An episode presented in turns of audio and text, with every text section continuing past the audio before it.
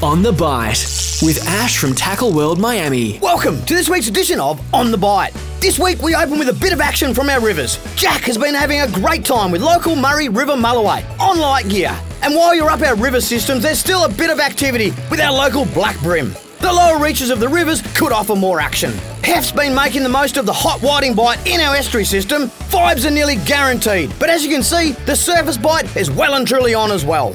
Offshore, Oakley's been enjoying our local bluefin tuna. The bite was hot on a recent trip out with his dad. Speaking of tuna and pelagic fishing, I can happily report our Mandurah fads are back in the water. Give them a few weeks to load up with bait, and hopefully we'll see dolphin fish and even wahoo start to arrive. And for some great family time, check out the Miles pics of an afternoon tailor session on our local beaches. And if it's more a quiet freshwater fish you're looking for this weekend, Jono's been enjoying some smaller but satisfying brown trout and some recent trips up in the hills. Wherever you get the chance to wet a line this weekend, as always, good luck, tie lines, and remember, every day is a good day for fishing. On the Bite 97.3 Coast FM.